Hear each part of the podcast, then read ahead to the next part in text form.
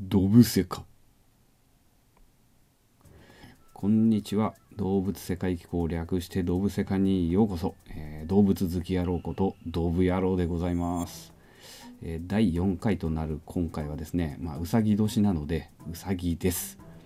またね、えー、こう昨年のね年末に友人のね、えお宅にね、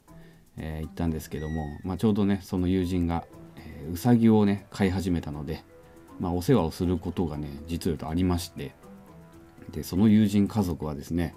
まあ、うさぎの世話をね私に任せてね、えー、鍵を渡して出かけるというねもう無防備っぷりでね、えー、そりゃうさぎもね無防備にね私に速攻で腹をさらけ出しますよね。3日ほどうさぎをね世話してみたんですけれどもまあこれまた可愛いのなのってね、まあ、意外にすごい人懐っこくて、まあ、あと毛がサラッサラのモフモフなんですね。私のね薄くなった頭皮に移植したいくらいでしたね。まあそんなわけでね、まあ、今年の干支がうさぎで世話をする機会もいただいたのでうさぎを取り上げてみました。でこれまたね非常に馴染みのある動物なんですけれども意外な一面を知ることができるかもしれません。またいつも通り馴染みのある動物はね、えー、情報量がすごい多くてねまとめるのがなかなかに大変でしたけれども、えー、どうか、えー、聞いていただければなと思います。でうさぎといってもね、えー、種類がね大体豊富なのでね、えー、大体うん100種類前後って言われているんですけれども、まあ、前回のイルカと同様ね、えー、大体うさぎってこんな感じかなっていうね、えー、スタンスで聞いていただければなと思います。ということで早速行ってみましょう。ウサギはですね、えー、哺乳類なんですけれどもその中でもグリレス類、まあ、いわゆるヤマネズミ類って言われてるんですけれどもという大きな分類があってでその中に時計目まあ、うさぎの形の木って書いて時計木っていうんですけれども、ね、それに分類されててでさらに泣きうさぎ科とうさぎ科、まあ、うさぎ科の中に野うさぎ類穴うさぎ類に分類されていると、まあ、赤とか、まあ、何かとかとか言われたりするんですけどもまあややこしいですよね。で、まあ、大きい枠でグリレス類って言ったんですけれどもその中に時計目だけじゃなくて月歯類、まあ、いわゆるネズミですよねが含まれておりまして前回みたいにね分類的には、まあ、イルカとラクダやカバとかねほど禁煙ではないんですけれども、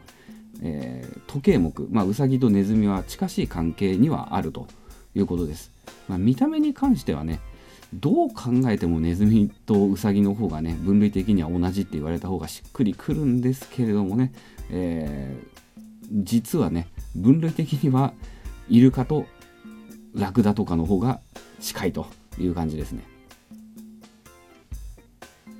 まあねそういった意味で言うと、まあ、大型、まあ、全然見た目イルカとかとラクダとかキリンとかって違うじゃんって思うんですけれども、まあ、大型動物の方がより姿形を変えて、まあ、生きていく必要があったのかなとか、えー、勝手に妄想を膨らませているんですけれども小型の動物であればあるほど結構見た目が似てたりする部分も多かったりします。まあ完全あの個人的な、あのー、まあ、見解なんであんま聞か聞き流しといていただければなと思うんですけれどもでちなみにウサギの生息域は、えー、草原、えー、半砂漠地帯、え雪原森林湿原など、まあ、あの草が生える陸ならどこにでもいますけどっていうくらい範囲が広いです。でアナウサギはね名前の通り巣穴を掘って、えまあ、集団生活をしますね。まあ、結構どこにでもいるんですけれども。であとさっき分類の時に泣きウサギって話をちょっとしたんですけれども泣きウサギっていうのは寒冷な気候の土地。まあ多くはね高い山の岩場とかに生息しているらしいです。で単独だったり集団だったり生活する種もいて様々みたいですね。で群れで、巣穴生活する種もいたりとか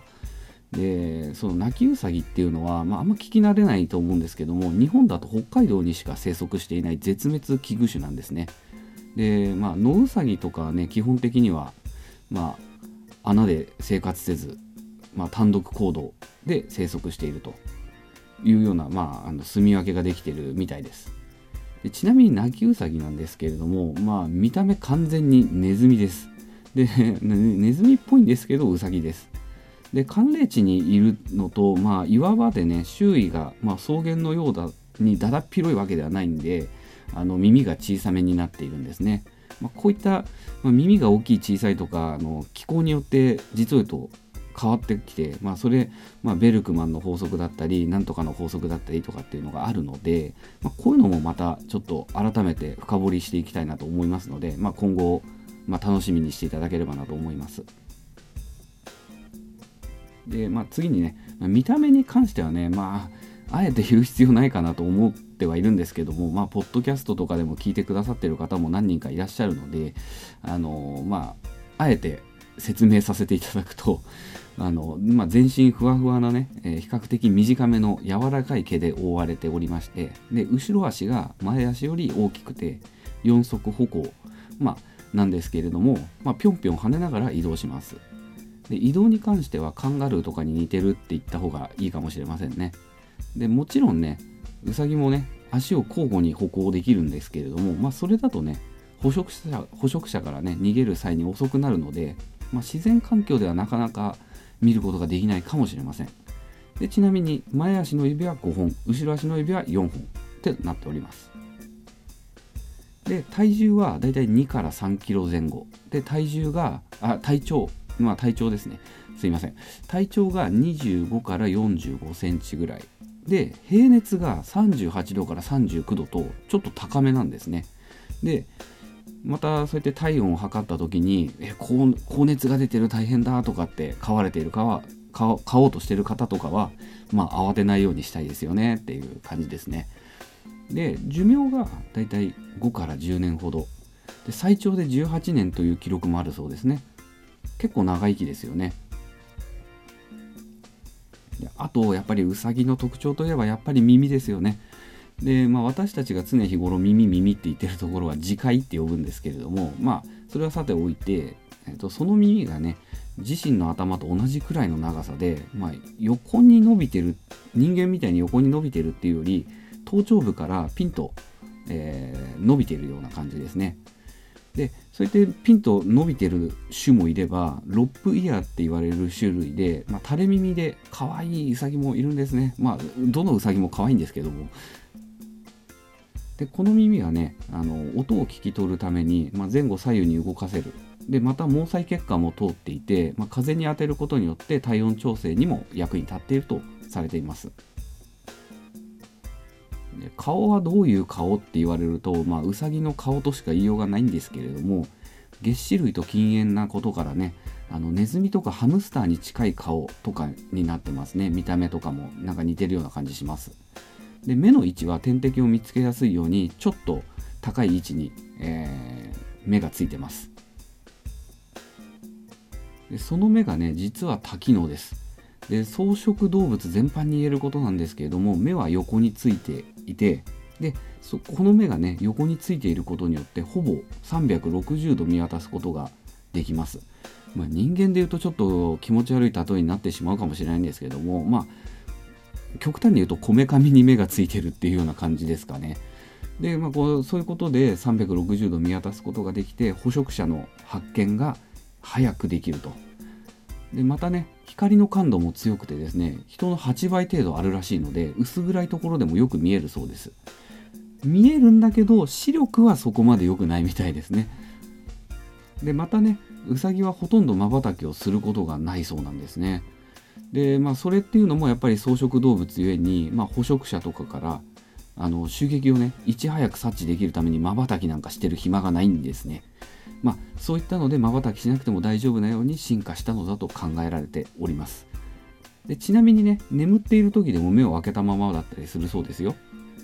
まあ、臆病なウサギとかって言われるゆえんがこういうところにあるんでしょうね。でこの目についてもねあの、まあ、1回分説明できそうな気がするんですけれども、まあ、簡単に言うと肉食動物の目っていうのは前についていることが多いです。で多くの草食動物は横についていることが多いです。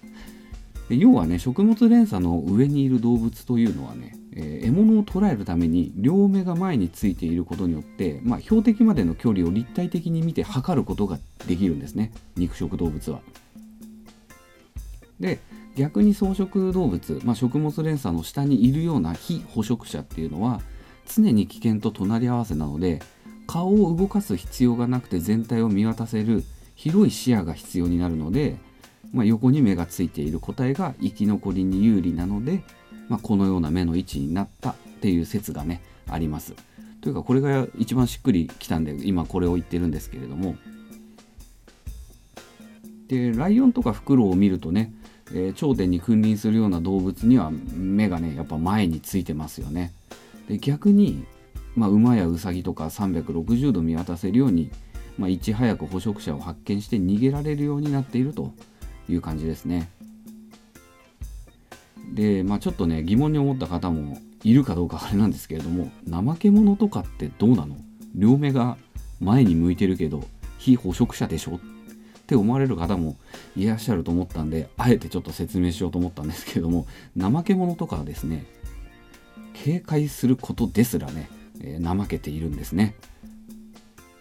というのはねちょっと定かではないんですけどもごめんなさい適当なことばっか言っちゃって、えー、怠け者はね動かないことを是として、まあ、捕食者から逃れているのでまあ、逃れてるというか、まあ、見つからないように工夫して生きてるので、まあ、そもそも警戒する必要がないんですね。もう見つかったら即エンドなので。でそれとね基本的に樹上生活、まあ、要は木の上で生活をしている動物っていうのは、まあ、猿などとかですね木と木の間の距離を視認できるように前についていたりリスはその中間のような位置に目があったりとかします。で環境によってねこの目の位置が変わってくるっていうのも、まあ、また面白いですよね。でまあ、話がねちょっと脱線しまくりなんですけれども、まあ、ウサギはねあのだんだん慣れてきてここは安心だなって感じられれば目をつぶったりどんどん大胆な行動、まあ寝、寝たりとか、えー、腹を見せたりだとかするので、まあ、それでね飼い主との距離感がわかるそうですよ。ちなみに私はね、あのー、まあ、友人、まあ、ポッドキャストやってるあの民生化をやってる、まあ、ともきというね輩の家にね、えー、侵入してはうさぎの世話をしたんですけれども、まあ、なんとね2日でね、え腹を見せてくれるまでの仲になりましたよ。でね、ちなみにねあのロップイヤーって言われる垂れ耳のウサギなんですけれどもまあ耳垂れてるけど危険察知できないんじゃないのって思われると思うんですけどもまあ、実はねその通りなんですねでこのロップイヤーっていうウサギは、まあ、品種改良で人為的にペットとして、まあ、作られた、まあ、繁殖され繁殖させられたウサギなので、まあ、野生で生きることがそもそもできないそうなんですね。でまあ他にも、まあ、食用だったり毛皮用だったりとかであの品種改良されてるウサギとかもいるんですけれどもまあねこのウサギとかのこともねあの、まあ、今後掘り下げてお話ししたいなとは思うんですけれども多分いつになることやら、まあ、その頃にはあのいない私死んじゃってるかもしれないんですけれどもまあちょっとまた話が脱線しちゃったんですけどもまああの鼻はね、まあ、見た目の話がずっと長いんですけれども、まあ、鼻については、まあ、縦に割れてて縦に割れてるというか、まあ、Y 字 Y 字の鼻っていうんですかね。で鼻の上の皮膚を動かすと鼻孔を広げられるようになっててで鼻はね人の、まあ、約10倍ぐらい敏感でねよく鼻をひくひく動かしてるっていうのが結構ウサギの特徴の一つでもあるんですけれどもで動かしている時はね警戒しているか、まあ、美味しそうな匂いがあったりすると、まあ、鼻をひくひく動かしたりします。あとね、まあ、ウサギはね、いわゆる、まあまあ、門歯って言われる、まあ、前歯ですよね。が特徴に挙げられるんですけれども、まあ、前歯は一生伸び続けます。なので硬いものをよくカリカリかじってしまうので、まあ、飼育する時にはま気をつけましょうっていうようなお話なんですがでこの前歯が特徴なので、まあ、以前以前はネズミの仲間としてげっ歯類に分類されていたんですが、えー、ネズミがね前歯がネズミに関しては前歯が上2本下2本の合計4本なんですけれどもウサギは上の歯が2本の後ろに小さい歯が2本隠れているんですね。もし飼っている方がいらっしゃったらちょっとぜひ見れるのかなちょっと見にくいと思うんですけれどもその後ろに前歯の後ろ上の前歯の後ろに隠れている歯を小節歯って言いますでなので、まあ、上4本下2本の合計6本にあるので、まあ、そこから月子目改め十子目、まあ、重ねる刃の目ですねとか呼ばれるようになったりしたみたいです。で今では最初に言った通り時計目うさぎの形の目って言われております。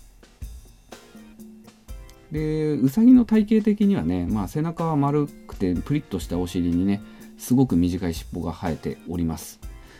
短い尻尾って言ったんですけれども長い種もいるみたいなのでちょっとよくもっと調べたいんですけれどもあの、まあ、今回はちょっとさらっと流していただければなと思います。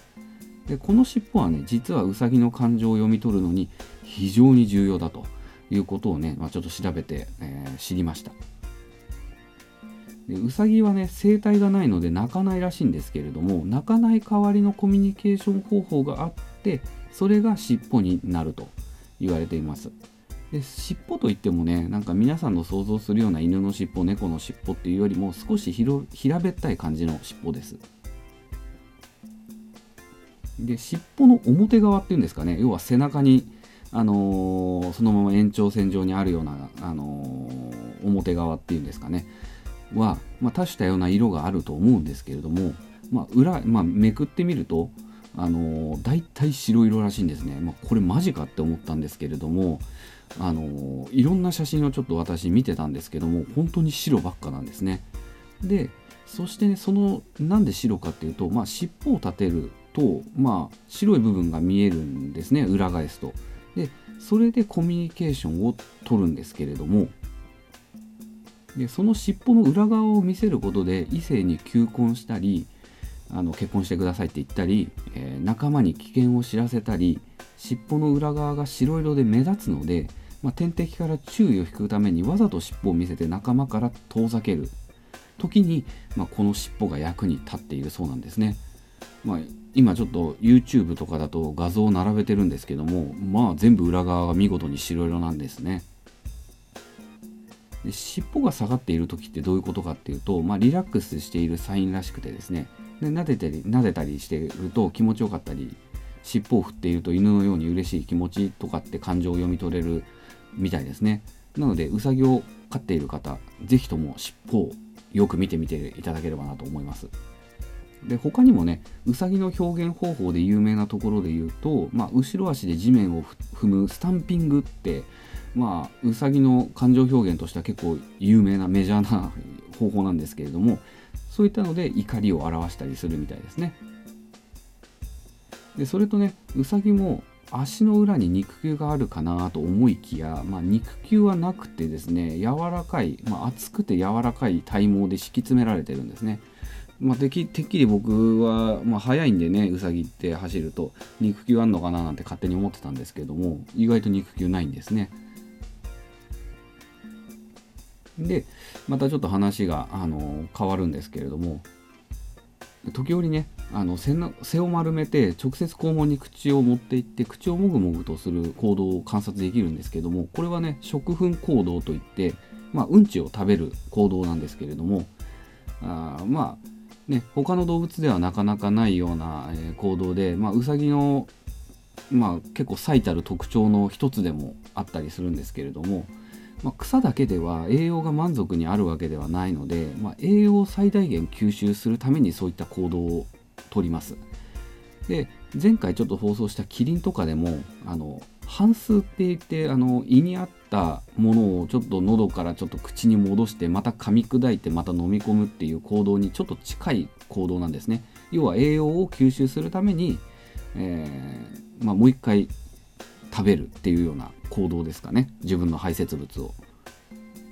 でまあ要するにね口に1回戻して飲み込むのか、まあ、お尻から再度食べるのかの違いっていうのでね、まあ、キリンとウサギのとかの、まあ、半数の行為とか食粉行動とかっていうのが分けられるんですけれども、まあね、この解説だけ聞くとかなり語弊があるんですけれども、まあ、全く異常行動でもなくて、まあ、立派な生存戦略です。まあ、これに関してはねちょっと詳しくはね後半の反省会のコーナーでちょっと取り上げたいと思いますので、えー、興味のある方は後半の方も聞いていただければなと思いますあとねうさぎの骨なんですけれども、まあ、普通の動物に比べると体重に対する比率が少ないみたいですね。眼気骨っていう、まあ、空気を多く含む骨って書いて眼気骨っていうんですけれども、まあ、そういった系、えー、そういった骨みたいですね。まあ、どういうことかっていうと、まあ、犬とか猫は体重に対して14%ほどの骨があるんですけれどもウサギは半分の78%くらいしか、まあ、ないみたいですねその骨がね。まあ、要はあの必要最低限な骨はあるんですけども、まあ、スッカスカだったり、まあ、極端に言うとスカスカだったりとかっていう感じですね。これで体重を軽くしているんですね。で体重を軽くすることで高くジャンプしたり速く走れるんですね。でそんなウサギはね、まあ、種類にもよるらしいんですけれども垂直で60から120センチ水平で1から4.5メートルと飛ぶことができるそうなんですけれども、まあ、これを言っただけでちょっと微妙なんですけども結構幅がありますよね1メートルから4.5メートル飛べるのかよって思うんですけども、まあ、助走をつけたりウサギの種類によってはだいぶ差があるということで言われているみたいなんですけれども、まあ、例えばねあの一番低い数値を取ったとしても45センチのウサギが60センチ真上に飛んで水平には1メートル飛ぶわけなんですけどね、まあ、すごいですよね。ま、正確な数値はすごい適当なことを今から言うんですけれども、まあ、人間に例えると自分の身長よりも跳躍していきなり前に飛んだと思ったら3メートルぐらいジャンプできちゃうというね助走つけずにねあのできちゃうみたいなんですけども あのまあ、完全にあの計算も何もしてないので、まあ、こんぐらい飛んでんのかなっていう感じで聞いていただければなと思うんですけれども、まあ可愛い顔して結構えぐいジャンプ力なんですよね。で、まあ、それだけだと思うんでしょって思ったんですけれども実はねウサギっていうのはね、まあ、60から80キロで走れるらしいんですね。もう速すぎますよね。60キロだったとしてもねあの国道の60キロオーバーで走れちゃうんですよねっていうあのもうねうさぎも確かに、まあ、動画とかちょっと見ていただければと他の動画ですけどねあの見ていただければと思うんですけども犬に追いかけられてるうさぎとかを見るともう本当にめっちゃ速いです。まあね、本当にね、可愛いだけじゃないんですよね。この可愛さにこのスペックだったらね、もう陸上競技界をね、総なめにしつつメロメロにしちゃいますよね。で、まあ、穴ウサギに関しては、まあ、穴に逃げられるっていう、まあ、あのー、回避手段があるので、そこまで速く走れないそうです。まあ、それでもなんか35キロくらいは、えー、の速度では走れるそうですね。でもね、あの体重を軽くしてね、えー、速く走れるにはね、えー、代償がありました、えそれはですね、え骨が折れやすいという感じなんですけれどもまあ、なのでね飼育している方もね突然足元にいたりして、まあ、踏んづけてしまうと、まあ、足とか結構簡単に折れてしまうらしいので気をつけていただきたいなと思います。でこれと同じようにね鳥もね飛ぶために骨の比率が低くてね骨格が細いと。でウサギも鳥もね骨を軽量化することによって飛びやすくしたりまああの速く走れたりするっていうのが、まあ、可能になっているそうですね。よくできてますよね本当に。でまあウサギはね愛らしい見た目ではあるんですけれどもまあ実はね同族や子供を殺してしまいます。意外と物騒なんですけどもまああるメスウサギから子供が生まれました。で親ではないオスウサギが子孫でない子供を殺します。でまた子供もね大きくなれば大人になるので、まあ、もちろんなんですけれども親と縄張り争いが起こるそうです。でそれによってね同族で殺し合ってしまうこともあるそうなんですよね。でオスとしては自分の子孫を残したいのでメスが交尾より子育てを優先してしまうので他の子供を殺して交尾できるようにするためと言われております。でまあ故にね複数ウサギを飼育される時にはお互い隔離した方がいいとも言われているんですね。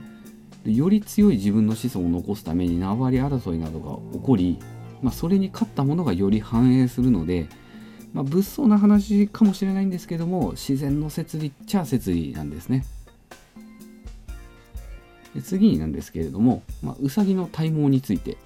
まあ、ウサギの種類によってなんですけれどもウサギは年4回季節の変わり目にまあ、特に冬と夏の時期に差し掛かるとね毛の生え変わりがすごいらしいんですね。でこれを寒毛期と言います。で種類によっては冬は目立たない真っ白な毛に夏になると薄茶色っぽくなったりするウサギもいます、まあ、逆にここら辺がウサギの有名なところなのかなってそういう生え変わりの色の違いっていうのが有名なところなのかなって思うんですけれども。でもこのなんで入れ替わるのかっまあ毛が毛の色が変わるのかっていうと、まあ、日照時間によってウサギのホルモンのシステムを介して調整されて生え変わりの時に色も変わるそうなんですね。まあねいろんな進化をしていった結果、まあ、冬は雪の中で目立たないようにで夏とか緑豊かな時はあの隠れるところもあればいろんな、ね、木々とかの色とかにも溶け込むので茶色っぽくなるとかっていうのでそういった種が生き残ったって言えばまあそこまでなのかなと思うんですけれども本当に面白い、えー、生態ですよね。でね極地以外あらゆるところに生息しているウサギなんですけれども実を言うとオーストラリアにはねもともと生息していなかったそうなんですね。ですけれどもね、まあ、オーストラリア大陸に広く分布するようになったのは、まあ、トーマス・オースティンという方がね狩猟用に持ち込んだウサギがオーストラリアの環境に適応して爆発的に増えたそうなんですね。で爆発的に増える理由もあるんですけれども、まあ、それはねまた反省会の後半の方でちょっとお話しします。後半のボリュームがねちょっと盛りだくさんになるんですけれどもちょっと興味のある方はあのぜひともちょっと後半も聞いていただければなと重ねて、えー、お願いしておきます。でね、うさぎはね言わずと知れた狩猟対象にもなってたりとか昔から人々の食文化も支えてきましたでねうさぎの肉はねとても柔らかくてね脂肪分が少ないためヘルシーなお肉だそうですうんといってもねあの今こう喋ってて思うんですけれどもうさぎの肉ってね食べたことないなと思ってネットで調べると結構簡単に食べられるそうなんですけれども、まあ、今度なんか機会があればチャレンジしてみたいなと思っております。でね、まあ、ゴールデンカムイっていう漫画がね、あの前回の放送でもゴールデンカムイっていう漫画をあの話したんですけれども、まあ、チタタプのオハウって言われるアイヌ民族の郷土料理的なっていうんですかね、漫画オリジナルじゃないとは思うんですけれども、まあ、肉をね、叩きにして肉団子のような感じにした調理方法で食べてるような料理なんですけれども、ね、あの漫画をね見るとね野生動物が美味しそうに見えるんでねあのぜひともねあのゴールデンカムイっていう漫画を見たらねあのちょっと野生動物をちょっと食べてみたくなるなみたいな、えー、気になるんですけれどもまあ私は市販で売ってるような肉を食べるしかないんですけれども。でね、そんな肉なんですけれどもうさぎのお肉なんですけれどもユダヤ教とかではねうさぎは清くない動物って言われてて食べてはならない動物に定められているらしいです。清くない動物ってどういうことなんだって感じなんですけれどもで他にもねラクダとか、えー、鳥とか肉食動物とかもなんか食べない、まあ、清くない動物になるんですかね。食べないみたいですね。でユダヤ教を今取り上げたんですけれどもあのウサギっていうのはね、まあ、宗教や企業や文化、まあ、童話とかも童謡とかも月なんかにいますよとかそういった月の信仰などにもねすっごく取り上げられていてね、まあ、例を挙げれば本当キリがないぐらいウサギって実を言うと、まあ、あの私たちの生活というか、あのまあ、文化にあの根付いてるんですね。で、まあ、それだけねこの愛くるしい動物はね長年人々に愛され続けていることの証左なのかなと思います。まあ、あのリスナーの皆様もねちょっと想像しただけでもねあのうさぎってねうさぎと亀の話だったりとか、えー、いっぱいあると思いますけれどもあのそういったのにね、えー、パッと思いついただけでももうすぐ、うん、あの出てくるいろんな例が出てくると思います。ね、まあそういった感じでね、ちょっと綺麗にまとめたところでね、まあ綺麗にまとまってんのかな、ちょっとあれなんですけれども、まあちょっとこれまでにしておきます。で、まあね、次はね、後半、アダルトな話をまあね、またちょっとしちゃうんですけれども、まったり聞いていただければなと思います。それでは、えー、ちょっとね、だいぶ大雑把な話になっちゃったんですけれども、えー、ここまでありがとうございました。うーん、バイバイ。ドブセカ一人反省会はい、えー、いつもの反省会です。まあ反省全然してないんですけどね、あの引かぬこびぬ帰れ見ぬな、えー、精神でいきたいですよね。えまたね、えー、今回もアダルトな話を盛り込んでおります、えー、また怠け者の時よりもねうんちうんちと連呼するので覚悟しておいてくださいすみませんでね、その前にね、実はね、この放送をしてね、嬉しいことがございました。えー、Twitter でのコメントはもちろんなんですけども、YouTube でもコメント、えー、質問いただきました。初コメントです。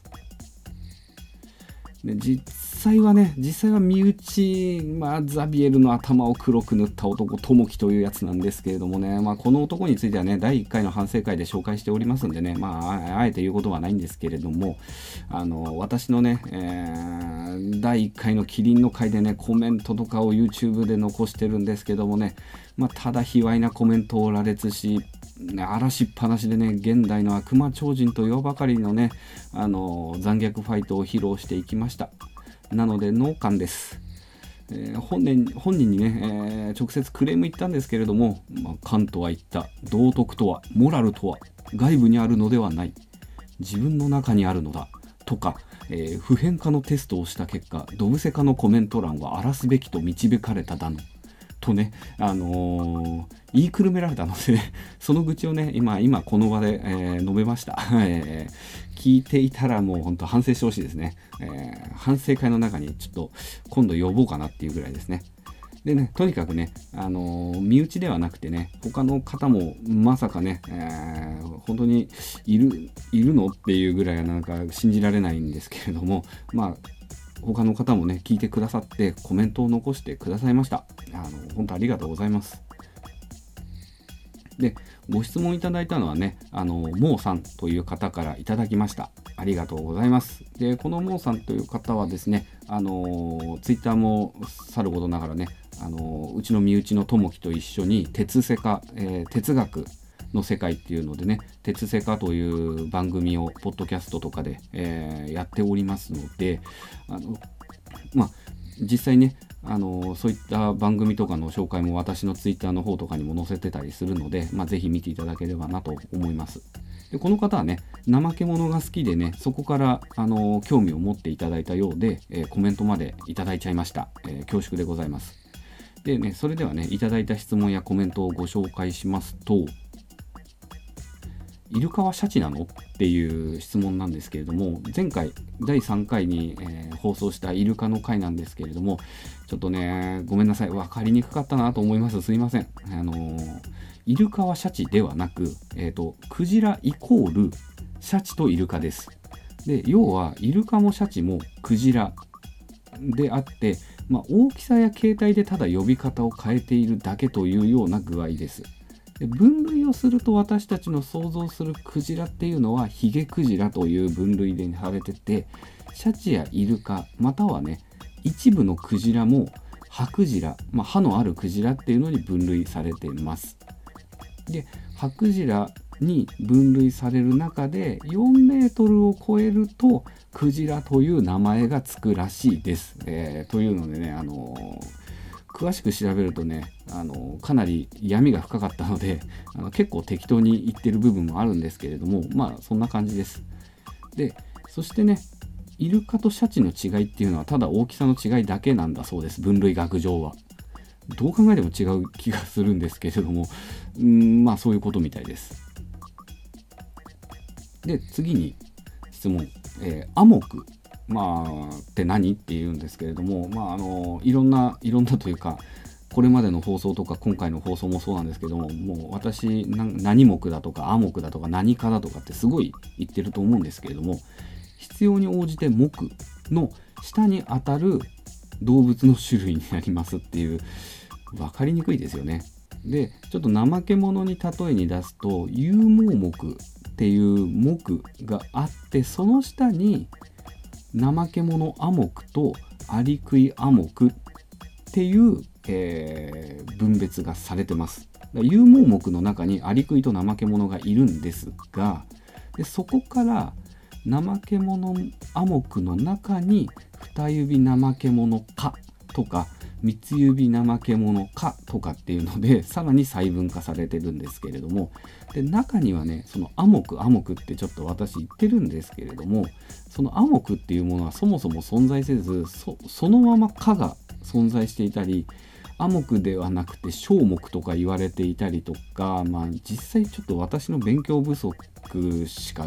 言いようがないんですけれどもしっかりと説明できない部分が現状です。でこの分類学っていうのもね気力があればちょっといろいろと取り上げて説明したいんですけれどもどうにもこうにもねあまり放送向きじゃないのかなというねあの言い訳をちょっとしておきたいなと思うんですけれども実際ちょっと放送しててもああの聞かれてる方とかもかなりこんがらがっちゃうかなっていう部分があって、まあ、あんまり深く取り上げてない部分はあるので、えー、こういったね、ご質問もいただいちゃうかなと思ったんですけれども、まあ、あまり深く考えないでいただけると、あまあ、私もちょっと心安らかに放送できるかなと思っております。すいません。という感じでね、まあ、YouTube 内のコメントをいただきました。本当嬉しいですね。なんかコメントいただけるなんて思ってもいなかったんで。で、またね、あのー、モーさんからね、えー、イケボなどと嬉しいコメントまでいただいてね、えー、焦点してしまったのでね、あのー、ちょっとイルカからウサギまでの放送がね、あのちょっと長くなってしまあの期間空いちゃったんですけどもちょっとその間焦点してました。でねコメントいただいたのを言い訳ちょっと休んでたのを言い訳にしてるだけなんですけれどもごめんなさい。で、えっとね、これからもね、コメントやお便りいただければ、極力、えー、取り上げていきたいと思いますので、えー、よろしくお願いいたします。ではね、えー、本編の続きをって思うんですけれども、あの日本ではね、え、うさぎを総称してね、え、ラビットって皆さん言ってると思うんですけれども、ラビットって実を言うとね、アナウサギのことらしいんですね。私も全く知らなかったんですけれども、で、ノウサギはヘアっって言ってるみたいでな呼び方で分類を分けてるみたいですねその海外の方では。でフランス語だとあのラパンとかって言ったりとかもするらしいんですけれども、ね、実を言うとみんな「ラビットラビット」って言ってるのはアナウサギのことだったと、えー、衝撃な事実が実を言うとあったという完全トリビアなんですがはい、えーね、ここからアダルトコーナーになるんですけれども、えー、唐突になりますが、えー、うさぎにはね、生理がありません。えー、いわば精子を迎えるようにね、排卵が起こるためね、交尾すればほぼ確実に妊娠します。これを交尾排卵といって、まあ、哺乳類の中でも猫とウサギなどごく一部の動物しか行わないね、え珍しい妊娠形態だそうです。ね、なのでね、えー、猫やウサギは繁殖力が非常に強い生物で、えー、ちょっと先ほど本編の方で言ってた、え、オーストラリアの方で、え爆発的に繁殖したって言われる、え理由がここにあります。でちなみにね、アナウサギは年中発情状態で常に繁殖できると言われております。で人やね、えー、犬など多くの哺乳類はね自然排卵といってメスが排卵する前後わず前後のわずか数日のうちに、まあ、運よく交尾があれば受精、まあ、妊娠する仕組みになっていて、まあ、人間はいつでも発情しておりまして自然排卵動物と言われております。でまあ、妊娠期間がね、あのー、うさぎとかって50日って言われております。ま、種類によるらしいんですけれども、でまあなぜこんな進化をしたかっていうのはまあいろいろ調べてみたんですけれども、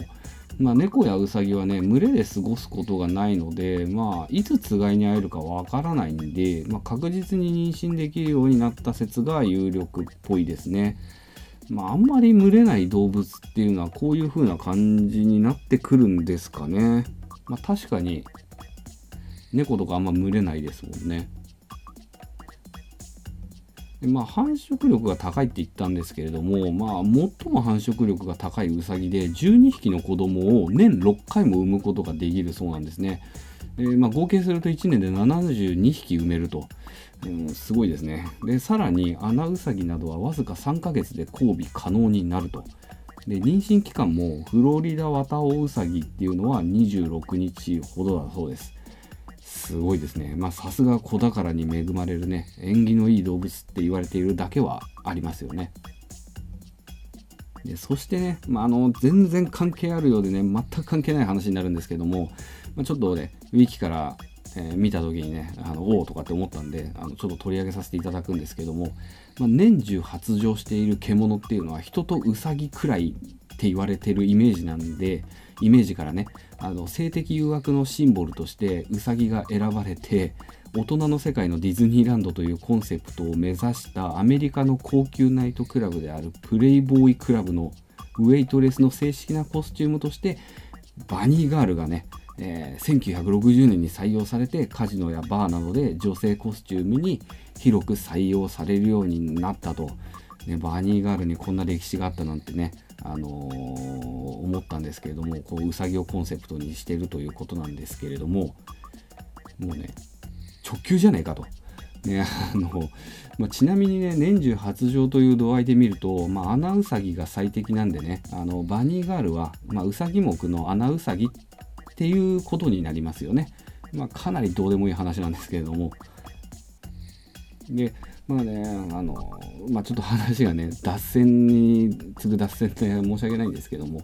えー、まあ、冒頭でもねちょっと話したんですけれども、まあ、ウサギのお世話をすることになって、まあ、友人宅へ潜入していてね、まあ、ウサギのあれこれを観察していたんですけれども、まあ、ウサギのうんちをね片付けていて感じたことはね匂いがほとんどないんですね。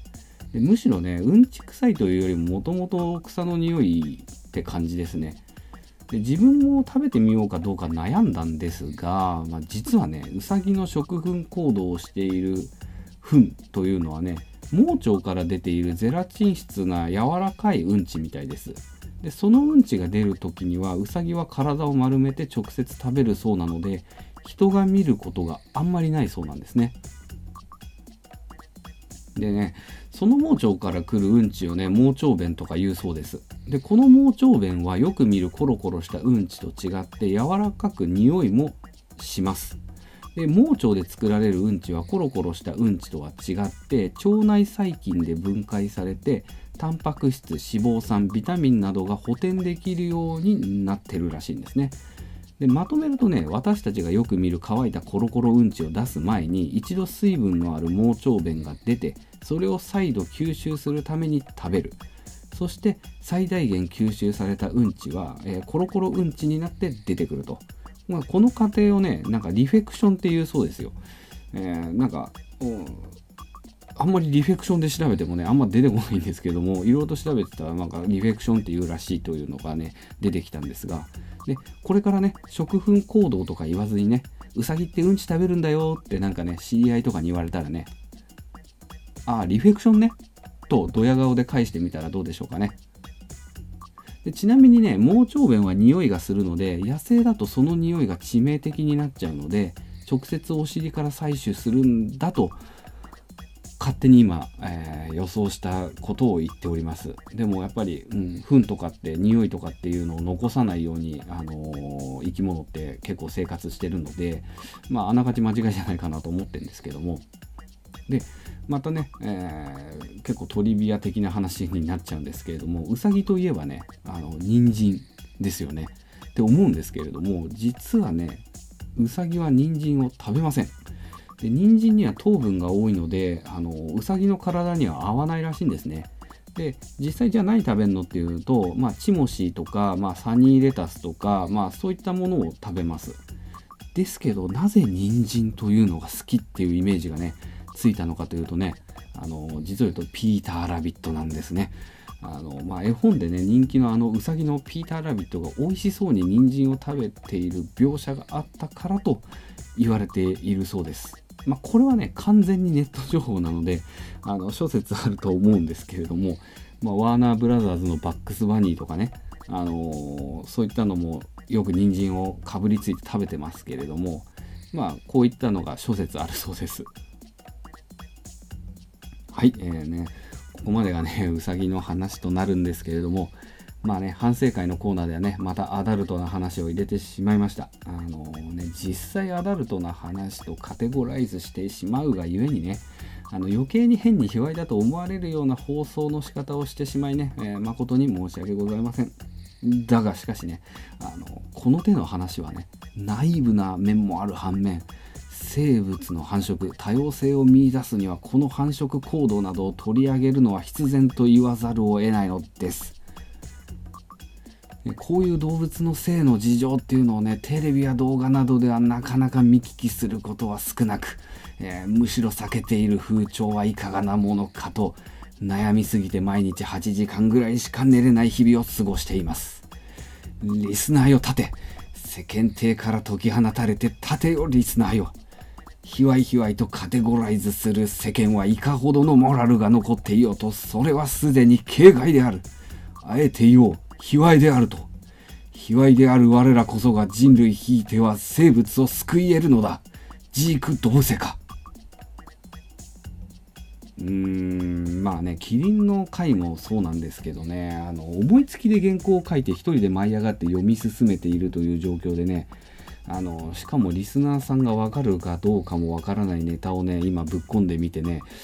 あの自分何やってんだろうなっていつも思うんですけれどもね心の中ではねあの反省しっぱなしなんですけれどもまあ何て言うのかねあのこういう臆病な性格な人ほどね変な方向へ行きがちなんですよね。でそれでねあの一人であの落ち込むんですけれども、まあ、じゃあなぜねあの録音形式でやってるのにもかかわらずこれを垂れ流してしまっているのかというとですねあのせっかく原稿書いたしもったいないなというねあの完全な自己都合で放送してしまっているありさまです。まあね、あの反省会のコーナーはね、おまけみたいなものなんで、あのこのコーナーに立ち寄っていただいたときに、まあ、あのくすっと笑笑ってもらえるのか分かんないですけど、まあ、それ分かるとかね、あのアダルトコーナーに入った時のあの思春期のドキドキ感を味わってほしいなと思ってね、あのこのコーナーを放送しております。うん、あの最後のは違いますね。まあ、あくまでも反省会のコーナーですからね。以前にね、まあ、身内とやっていたポッドキャストでもね、復元力がなさすぎて番組が進まないという事態が発生するほどでね、まあ、私自身ね、まあ、の原稿ですらね、あの道に迷って復元できなくなりそうなので、まあ、今回はここまでにしておきたいと思います。ね、あのー、身近でよく知られているうさぎなんですけれども、まあ、やっぱり調べてみると知らないことがいっぱいで、あの調べていて本当楽しかったです。まあ、今後もね、まあ、身近な動物も、えー、放送するんですけれども、まあ、そろそろ珍しい動物も取り上げていきたいなと思っております。うんま、珍しい動物ってなっちゃうとねあんまり資料が揃わなかったりするので、まあ、短い放送になっちゃうかもしれないんですけれども、あのー、まあ、ぜひともね、あのー、懲りずにというか飽きずに、えー、聞いていただければなと思っております。はい、えー、ということでね、あのいろいろと反省会のコーナーはグダグダになりがちなんですけれども、えー、ここまで聞いていただいて本当ありがとうございました。えー、それではまた次回にありがとうございました。